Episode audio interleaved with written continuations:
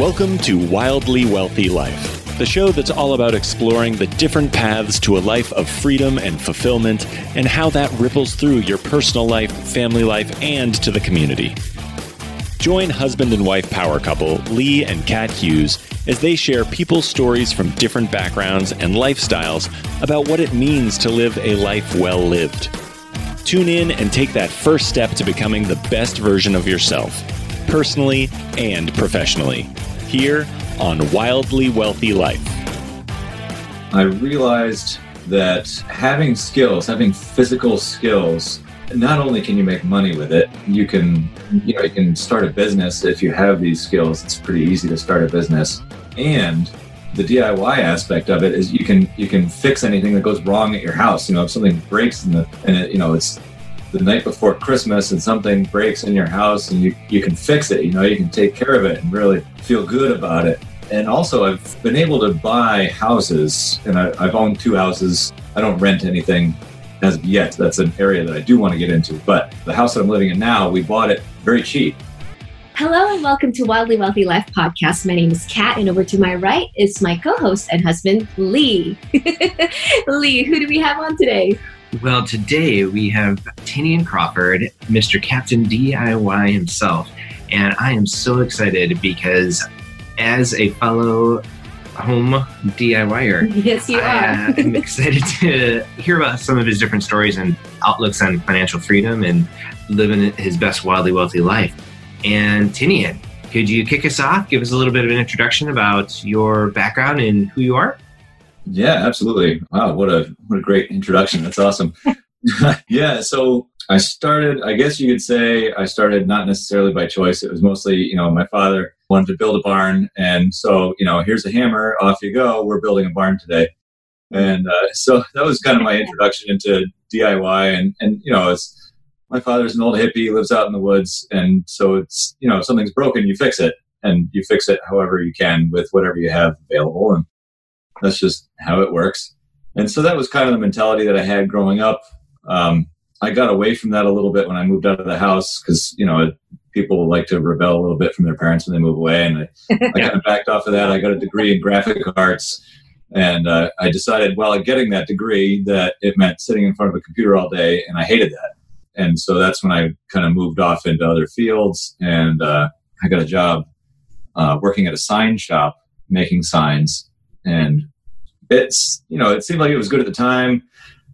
Started to realize that it was kind of a dead-end job. I thought about getting an electrical license just because a lot of the signs have electricity in them, they're lit. And I thought it would be more valuable if I had an electrical license. My wife caught wind of this and started sending me emails for local trade schools and stuff. And so I went to one, I checked it out, and I thought it was pretty cool. I signed up. Electrician work it's great for me because I like to work with my hands, and I also like creative problem solving. And so that kind of works well together. Things like carpentry, electrical work, plumbing, that kind of thing. They all have those elements to them, and you can make really good money doing it, which is great. It's been a really beneficial decision for me. I've been able to provide my family with some great opportunities because of it, and it's just worked out really well. And so I'm very happy I made that choice. I don't necessarily identify myself as an electrician. I am an electrician for money. I'm not an electrician in life, but it's been a really great path for me to take. And I try to push more people towards the trades and the vocational careers just because there's so many opportunities. Yeah, definitely. What do you think are some of the biggest lessons that you got? Because as you were saying, like your dad kind of gave you a hammer and forced you out into the building of a barn. But from that, though, what were some of the things that you picked up on? Because it's like you kind of rebelled, went into graphic design, but then kind of almost went back to what he kind of sent you out with, if that makes sense. Yeah, absolutely. Yeah, I it was not necessarily a conscious path for me to make this swing from one side to the other. It just kind of ended up that way. I guess I realized that having skills, having physical skills, not only can you make money with it, you can you know, you can start a business if you have these skills. It's pretty easy to start a business. And the DIY aspect of it is you can fix anything that goes wrong at your house. You know, if something breaks it's the night before Christmas and something breaks in your house and you can fix it, you know, you can take care of it and really feel good about it.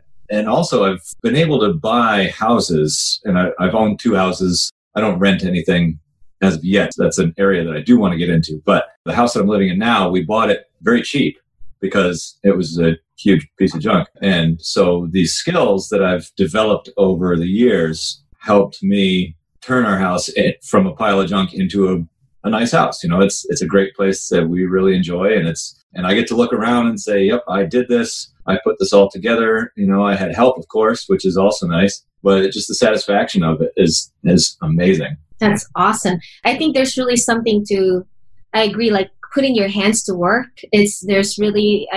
Lee over here, like he also loves like DIY things, and he always loves like building stuff here around the house. And I think that when you're self-sufficient like that, there's a lot of value in it, but also not just value in like what you can do for yourself, but also like you really like do save a lot of money. Like you said, you know, you're able to like buy maybe a cheaper house just because maybe there's some things in it that needs to get work done, and you're the one that can, you know, work on it, whereas other people probably will walk away from a cheaper house because they're like, oh, we don't want to put our hands to that.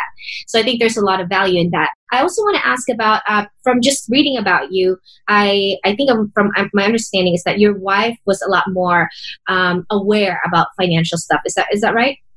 Absolutely. Yeah. She's always been a saver. Ever since she was a kid, she loved to save money, and she always wanted to make sure to have a cushion. And right. You know, I was not that way at all.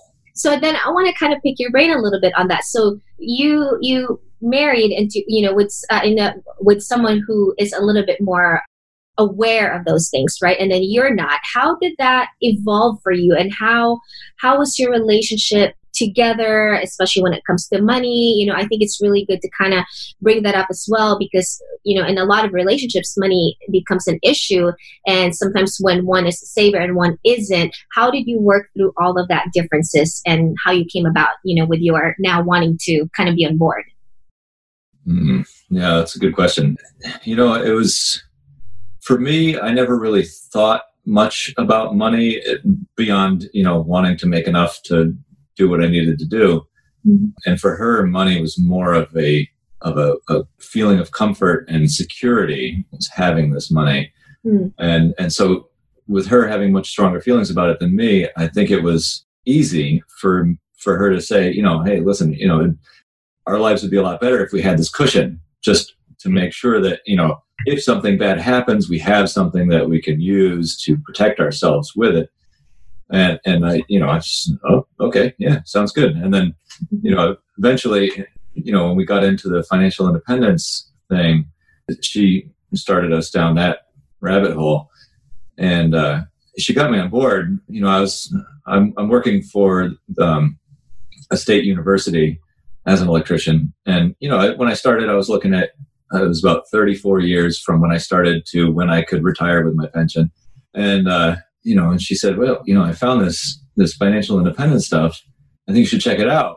And so when I started looking at it, and I was like, oh, I don't have to work for 34 years here. This is amazing. And then I was fully on board. That's awesome. That's great. I know for myself, too, I think my wife and I had the same relationship as you and your wife. Because like, oh, we have money. Let's spend it. Wait a minute. And I'm the saver. I'm like, no. But now I have this little voice in my ear, and I'm like, maybe I don't need that. All right. Right. Yeah. What types of avenues do you and your wife maybe prefer to run when it comes to the financial independence? Like, are there certain streams of like income, as they talk about, that you kind of press into, or? So as I mentioned earlier, we have been thinking about getting into rental properties. Mm-hmm. So far, we have been doing, I'm forgetting the name of it now, the index fund investing. That's basically, you know, so working for East University, I have access to a 457 account and a 403B. So I max out my 457. I'm not able to max out the 403B as well. But, you know, I put a little bit into that. And then we both put money into IRAs. And she has a retirement account as well through her job. So she works part-time as a school psychologist, and then she also has a private practice as a therapist. And so she puts in some money through her job, and then she puts in some money through a Roth IRA. So that's mostly where we've been at right now, and kind of expanding income streams as well. Awesome. That's awesome. Then with your guys' balance of your kind of like your day-to-day, do you have those conversations about like budgets and like weekly, monthly, or is it just you've kind of got a system in place and you run with it? Yeah, we're not super solid on budgets. We don't go too crazy with specifics. It's just, you know, we try not to spend money. You know, if we're going to buy something, we're going to buy it on sale if possible. And, you know, if not, we're going to be very intentional about it. And my wife is really good at shopping, yeah. You know, getting the best deal for things. Yes, wife. Yeah, totally. Keep doing it. And that's pretty much it. You know, it's our conversations are mostly around logistics rather than money. It's you know, any money conversation is going to be, well, it looks like we need a little bit more money in the bank account, so one of us will take a little bit out of our business account and put it into there. And you know, that's pretty much it. She keeps an eye on like our personal capital account, and she'll show me what's going on with that kind of stuff. Mm-hmm. And that's pretty much the extent of it. So let's go back a little bit to when you said that you know, she introduced you to Camp Fi, and then you guys, you went, right? I think I saw on your blog that you had gone another year. Have you been going a couple times, or did you go 2 times and that was it? Yeah. So I've been a couple of times. The first time I went, I found on, it was on Fiology.com. There was, a raffle where they were saying there was a scholarship, and you know, you throw your name in the hat and you might get a free ticket to the Camp Fi. And so, you know, I was like, I never win anything, but I'll throw my name in the hat anyways. And I won a ticket to it, which was awesome. And it was meant to be.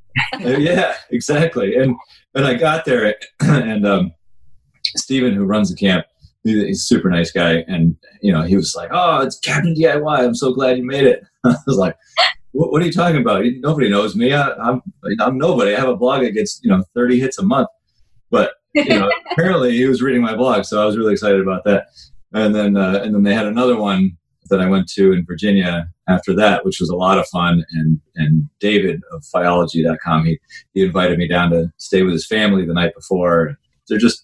Those 2 brothers are just incredibly nice guys, and it was really a pleasure to meet them. And in fact, I am going to be speaking at Camp Fi in July in Colorado, which I'm really excited about. I think that'll be a lot of fun.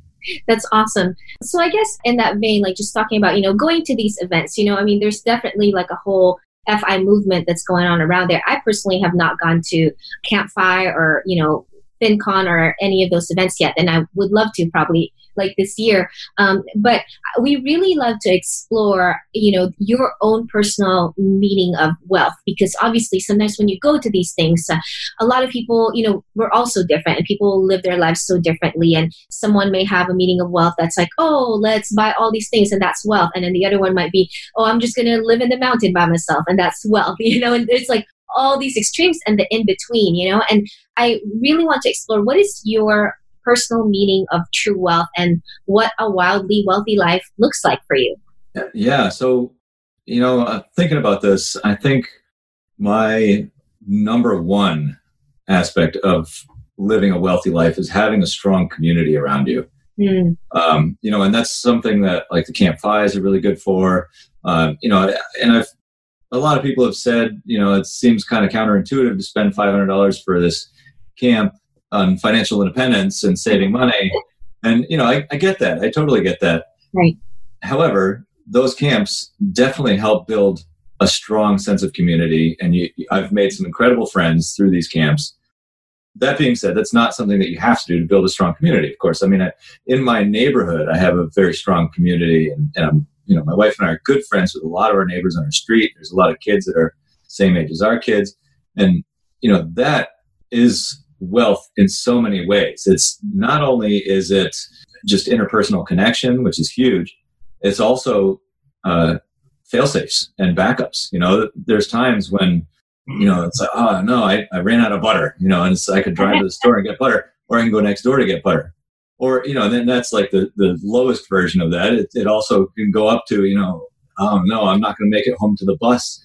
You know, I can call up my neighbor and say, can you get to the bus stop for me, get my kid? And my kid knows my neighbor really well, so there's no problem with that. And that, you know, the amount of wealth that comes out of that, not necessarily monetary, but there is definitely some monetary gain from that, you know, if you look at it deep enough. But that's definitely my number one aspect. I would say number two would be a collection of skills that can provide useful services, not only to myself, my family, but the community around me. And that's where like carpentry, electrical, any of these skills, you know, animal management, child management, any of these skills come in incredibly handy. You know, it's in helping strengthen those community bonds. Because like I said, you know, sometimes I'm the one calling my neighbor. Sometimes my neighbor's calling me saying, you know, oh, I need to put a deadbolt in. Oh, yeah, okay, I can help you with that. That's awesome. And if there's a zombie apocalypse, I would really want you to be on my I want you to be in my community. Absolutely, yeah. That's the main point right there. Right, that's the main point. I like, too, that value of community I found recently so immensely important. I do a lot. I get put in like leadership positions, and then sometimes you get isolated and you kind of feel like you don't have the ability to ask for others because you're like kind of stirring them up and pouring into them and that sort of thing. But recently I was in my hometown actually, because we have a rental out there and we were flipping it. And like day two that I was there, my father actually ended up passing away. So then I was just like, crap. Like one side was, how do I deal with like my father passing? The other side is, how do I get this apartment done and like the business end of things taken care of? But my family, like I hate asking for things, but they offered and said, hey, you know, can we help you? I'm like, yeah, I need this. And I can't tell you, like I would have paid anything actually in those moments. So like that point you just made is so incredibly true, and there's so much that you can get from that. Absolutely. What, and it may sound kind of like a silly question, but what do you do to kind of foster that relationship with your neighbors, with your communities? Mm-hmm. Are there something maybe like really intentional that you do, or sometimes some of those things come naturally for other people, you know, and for some it doesn't. So maybe for our listeners where it's not as natural for them, what do you do intentionally to really foster a strong and good community? You know, that's a great question. And it's such a simple thing. I mean, you don't have to go crazy with this. Mm-hmm. Breaking bread with somebody has, from the beginning of time, connected people.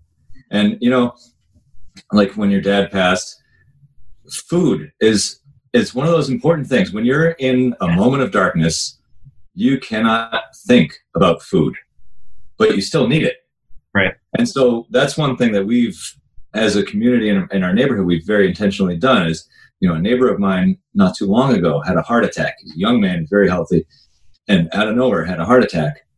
And, you know, the rest of us in the neighborhood that we're all in this community, we kind of reached out to each other and said, okay, let's help.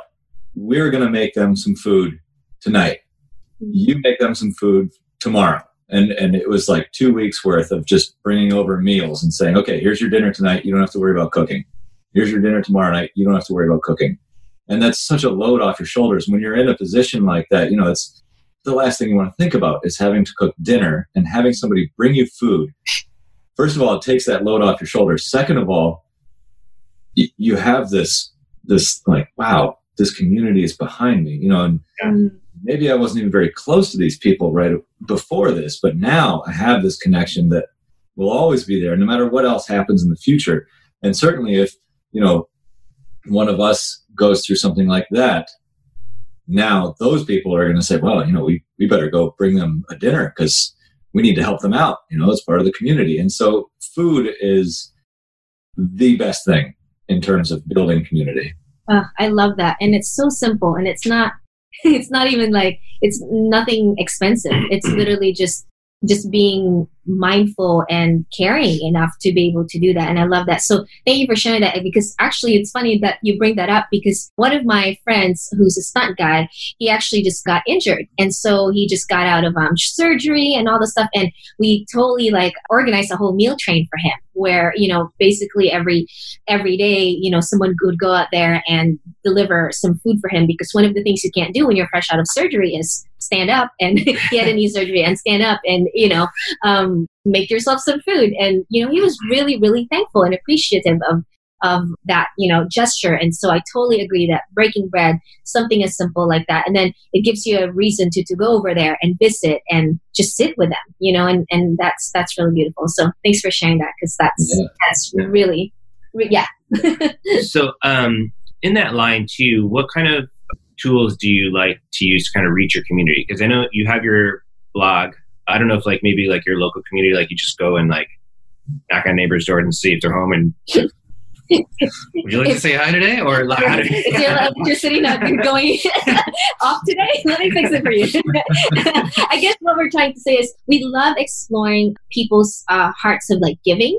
And, I think a lot of the community, the FI community is really not just, they're aware of their whys, but their whys are a lot deeper than just, accumulating things. So we love exploring, at least a lot of the people that we've interviewed so far is people who really are such givers, and so I guess we would just want to explore that as well. What areas in the community are you giving into, aside from your blog, which has so much value and so much depth of knowledge there. And fun and humor. And fun. And humor. What else, that you may want to share? Well, for a lot of it, I mean, certainly for the close physical community, it's just being there and being available. And, every once in a while, just reach out and say, hey, how's it going? Or, when the weather is a little bit nicer, I'm in New England, so that, we have 6 months a year where you can't go outside without freezing to death. And, when the weather gets a little bit nicer on Friday nights, we have a little happy hour where the neighbors come around, we hang out in the backyard and maybe have a little fire and we'll have some drinks and stuff. And, whoever wants to come can come. And that works great for a very close proximity community. And then, so the ChooseFI, there's local groups that do meetups and stuff. And so there's a local ChooseFI group in my area. And we just actually started doing monthly meetups, which has been really nice. Just getting to meet some new faces and just kind of hang out for a little bit with people who, have similar ideas and maybe have some questions about particular things. And there's some people that are more knowledgeable in certain areas than others. And we can kind of bounce ideas off each other and stuff. So that's a really great way to connect and give back too. Also, these certainly in the sense of developing a physical skill, like becoming an electrician or learning woodworking skills or something like that. It's my neighbors know that they can call me if they have an issue. And I've been called several times by neighbors. Oh, this light switch doesn't work anymore, and I don't really know what's going on with it. And so I can go over there and check it out. And yep, okay, I'll just swap out the light switch for you. It'll take me 5 minutes, and I'll save you, $150. You don't have to call an electrician. And then, a couple days later, there's a 6-pack of beer on my doorstep that wasn't there when I left. And it's things like that where it just kind of goes back and forth. And then, I'll call them. And, I'm in a jam. It's. My kids are driving me up the wall, and we've been inside for 2 days. And, oh yeah, send one down here. We'll take them out somewhere. So yeah, it's the more you want, the more you need to give. If you give more, you get more, and that's just kind of the way things work in the world. It's right. It's just kind of the way the universe works, whether or not it's meant to be. It just works out. If you give a lot of yourself, you tend to get a lot back from other people. Wow. Yeah, that's awesome. What would you say is the kind of legacy that you really would like to leave, to your family, to your community, to your friends, to your children? We also love to kind of explore, again, we're here for such a very short amount of time to we work so hard to establish this financial freedom, and it's amazing, but we interviewed someone this past week, and she was like, yeah, we hit our number. And as soon as we hit our number, it's now what? Yeah. And it's so true. It's now what? If you really don't have a clear picture of the kind of legacy that you want to build, sometimes you can get stuck and just kind of not really understand anymore why you were even working so hard to reach that number. Right, right. Yeah, that's a good one. Yeah, legacy would you like to, you know, leave behind? Yeah, you know, so, you know, a life lived is basically a collection of skills.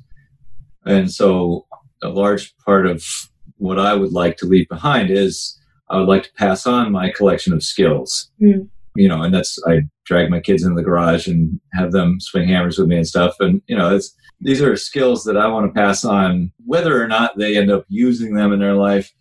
It doesn't really matter. Just the fact that they have experience with a tool in their hand makes a big difference to me. And then also just the concept of prioritizing life over anything else. I mean, I wrote a blog post a while back about this, about I think it was called Captain DIY Screws Up at Life. Because that was, so my, and the point of that blog post was my evolution in the financial independence headspace, if you will.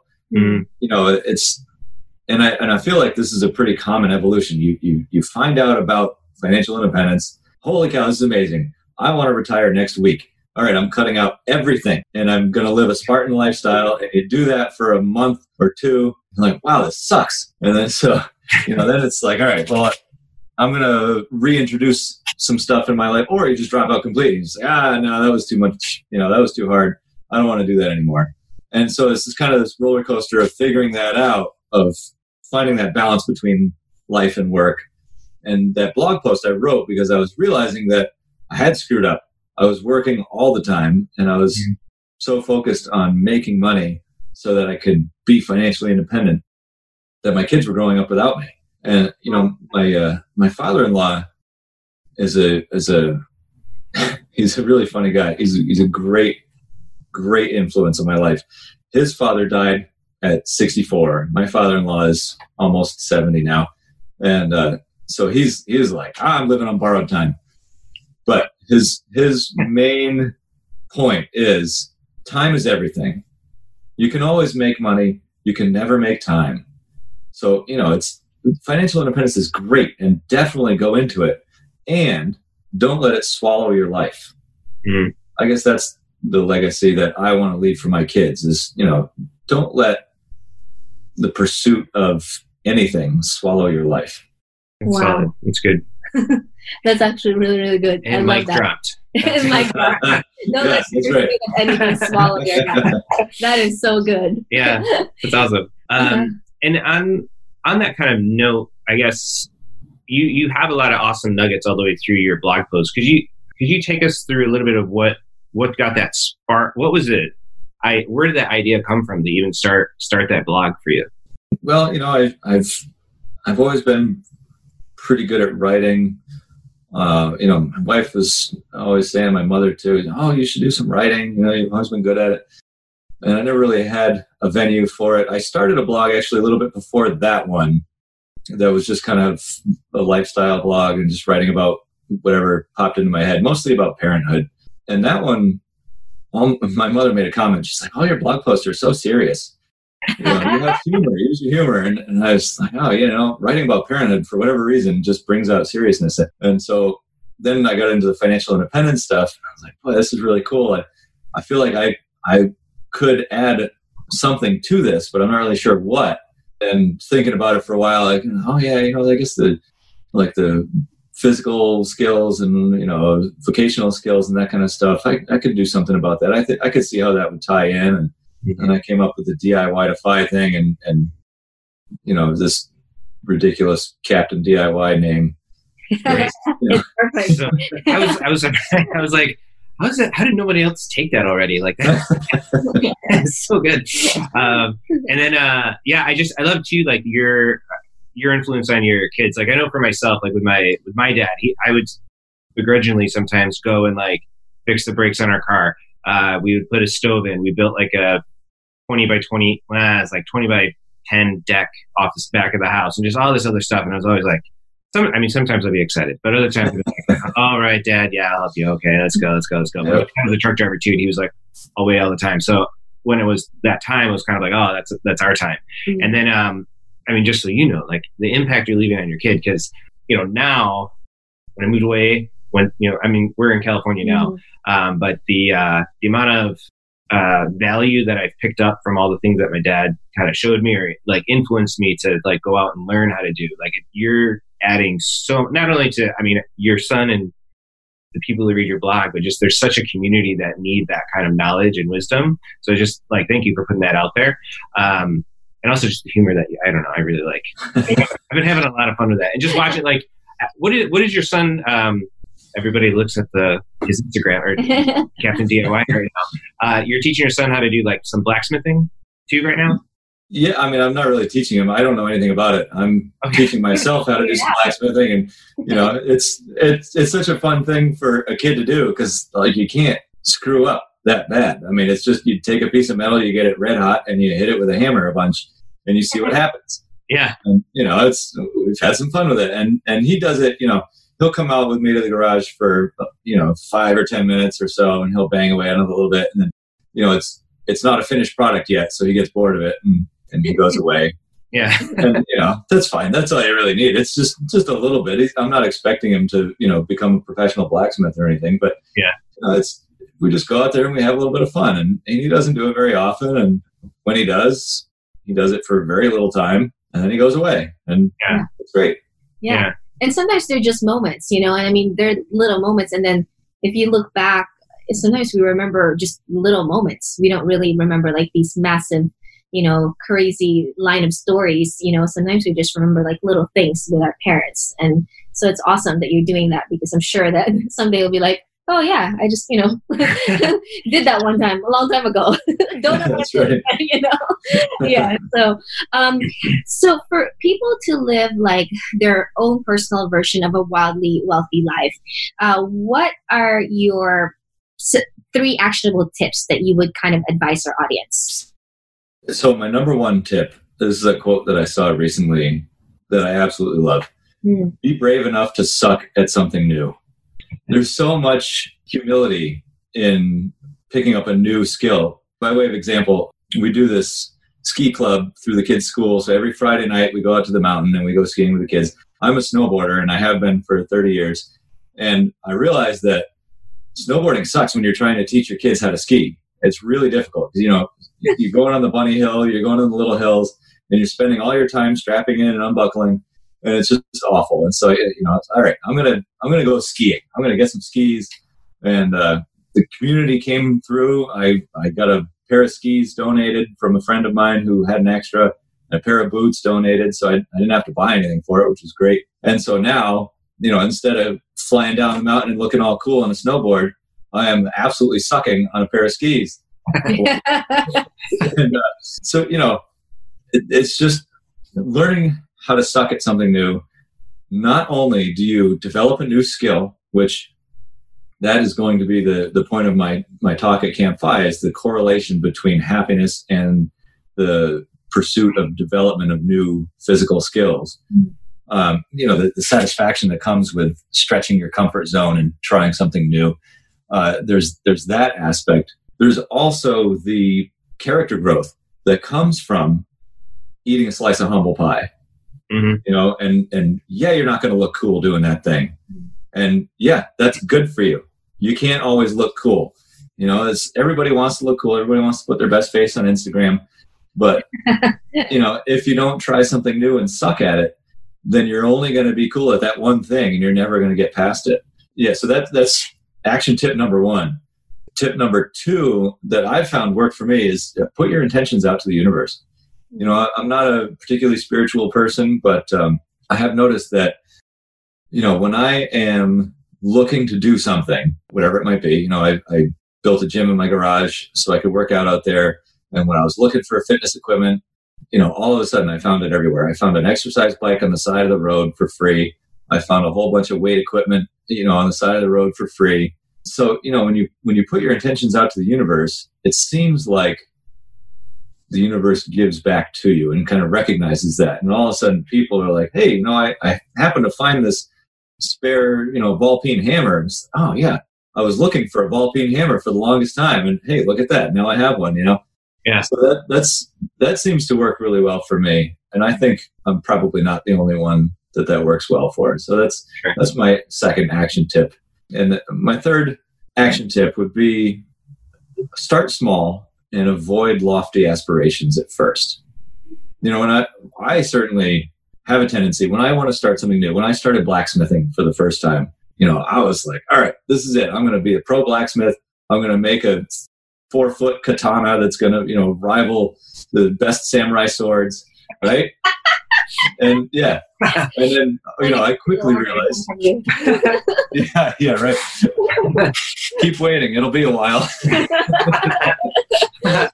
Because I realized that, you know, that's, people take 25 years of hard work to get to a skill level like that. I'm not going to do that, you know, in 3 weekends of blacksmithing in my garage. Yeah. And so starting small and, you know, small project, regardless of what skill you're learning, if you start with a small, simple project, then you get that satisfaction of having completed something. You say, yes, I did this. I made this thing, whatever it is. And I actually did a halfway decent job at it because I picked a super simple project, you know, instead of just mangling a really complex project. You know, if you recognize that, yeah, I'm not going to be the world's best blacksmith next year or ever, maybe, you know, it's then, okay, so I can start small and I can set myself up for these little wins. Yeah. And then as that progresses, then, you know, in 10 years, I'll look back and be like, oh, wow, I'm actually, you know, a halfway decent blacksmith now, you know. And that goes for the development of any new skill. You start small, you get these little wins, and 10 years from now, you look back and you go, wow, I've come a long way. Yeah, I've found that in so many different things when it comes to like home construction and repair and that. There's like, I will jump into something and turn it into a wonderful mess.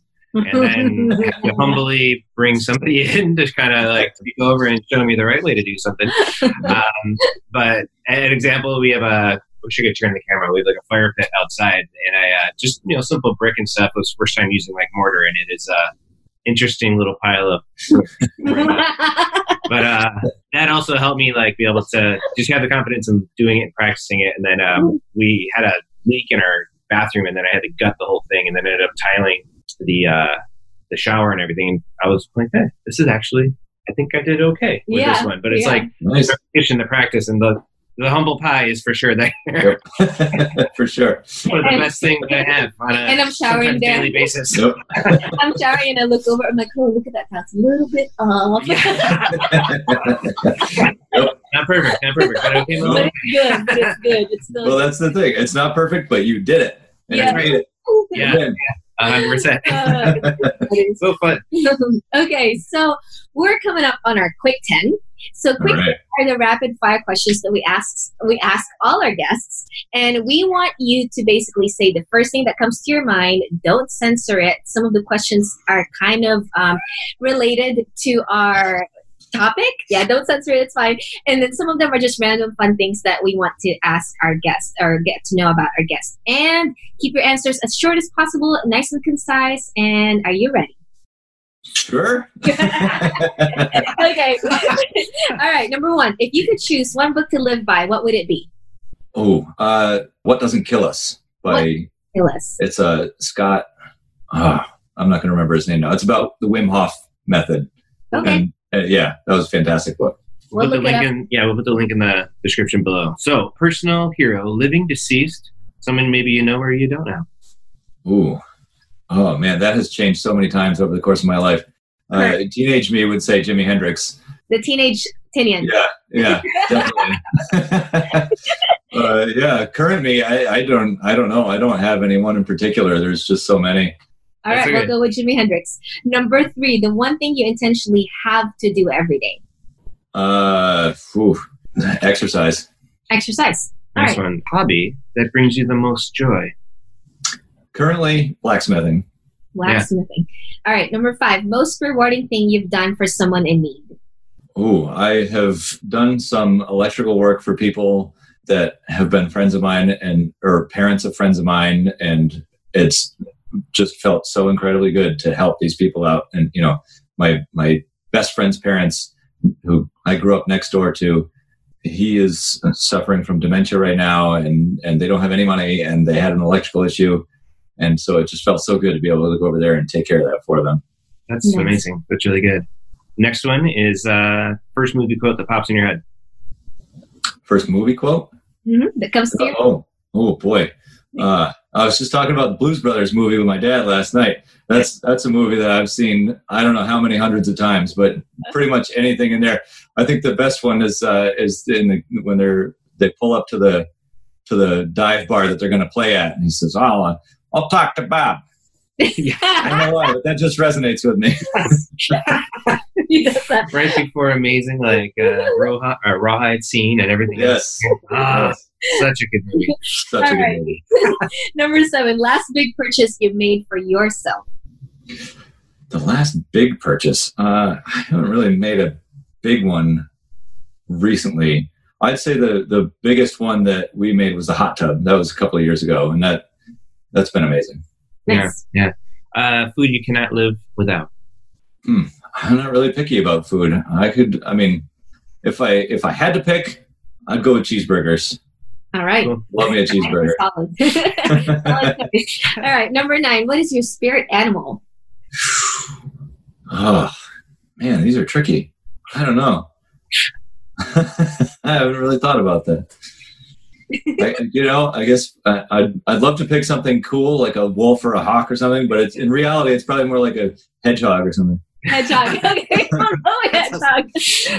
Okay, so number 10, the last one. These go by quick sometimes. If I'm stuck on an island by myself, ... How would you finish that sentence? I'd bring a boat. You'd bring a boat. Okay, that's great. Genius. So you knew that you were going to be stuck on the island by yourself. Although I guess that kind of negates the question, because then I wouldn't be stuck on the island, right? Fair. That's good. Awesome. I love your answers. That's amazing. Okay, so Tinian, where can people find out more about you? And if there is maybe one area or maybe a charity or something or whatever it is that you love supporting in your community that you may kind of want to share that maybe people can learn about and also support, what would that be? So one thing that I found out recently exists, and I wrote an article about it on my website, is tool libraries, where you can just go and borrow a tool, just like a library lends out books, and then you can use the tool and you bring it back to the tool library, which, that's such a cool idea. And so, I think everybody should work on this. And if you have an extra tool, find a local tool library and donate it. Wow. That's such a great idea. That's amazing. Yeah. So I wrote an article about it a couple of months ago. Actually, it's probably been a while ago because I write 2 articles a year these days. But yeah, so my website is DIY2FI.com, DIY 2FI.com. Mm-hmm. And then I'm pretty active on Twitter at DIY Captain, and fairly active on Instagram at DIY Captain, as well as Tinian Crawford. Terribly active on Facebook, though. Sorry. No worries. Awesome. And you'd mentioned the Fi Camp, but where else could people look for you? Yeah, so... Yeah, Camp Fi. Yeah. So, like I said, I'll be speaking at Camp Fi in Colorado City in July. There's 2 weeks. I'll be at week 2. I don't remember the dates off the top of my head. Mid-July, late July, something like that. Other than that, I don't really have any engagements set up. I'm not really a public figure in that sense. But I live in Western Massachusetts, and I'm the admin of the local ChooseFI Western Massachusetts Facebook group. So if anybody's in the area and they want to hook up, come swing by that Facebook group, and we do our meetups once a month or so, usually on last Thursday of the month or something like that. And hit me up. It'd be great to meet some new people. Awesome. Wow. Thank you so much, Tinian, for joining us today. You shared so many great nuggets. I really, really love everything that you shared. So I'm really happy to be able to meet you too, and just hear a little bit of your heart and kind of what community, what wealth, and that really means to you, and how you share that with your friends and family in the area. So thanks again. Awesome. Yeah. Thank you so much for having me. It's been really nice. Yeah. Awesome. No worries. Wow. That was a very, very insightful talk with Tinian Crawford. I love that his number one indicator for a wildly wealthy life is having a strong community, and how breaking bread is a very simple way to just build solid ties with your community. And I really like the look at life as a collection of skills and how that can help you save money in your own life, but also how that really can make an impact on the community around you. Well, our next podcast, we have Gino Barbaro. He's an entrepreneur. He's a life coach. He's a full-time real estate investor. He's an author. He's owned over 1,500 units, on top of being an amazing father of 6. Really can't wait to dig in with Gino as to how he's had a successful career on top of just being an amazing father and husband. So we'll see you then. Thank you for tuning in to another episode of Wildly Wealthy Life. We hope that this episode has helped you take another step towards living fully, giving freely, and building a legacy that deeply impacts your community. We'd love to hear what you think about today's show. Please leave us a review or like us on iTunes and YouTube, and click the subscribe button so you won't miss a show. You can also visit us at wildlywealthylife.com for today's show notes. See you on our next episode. Thank you, and may you live a wildly wealthy life.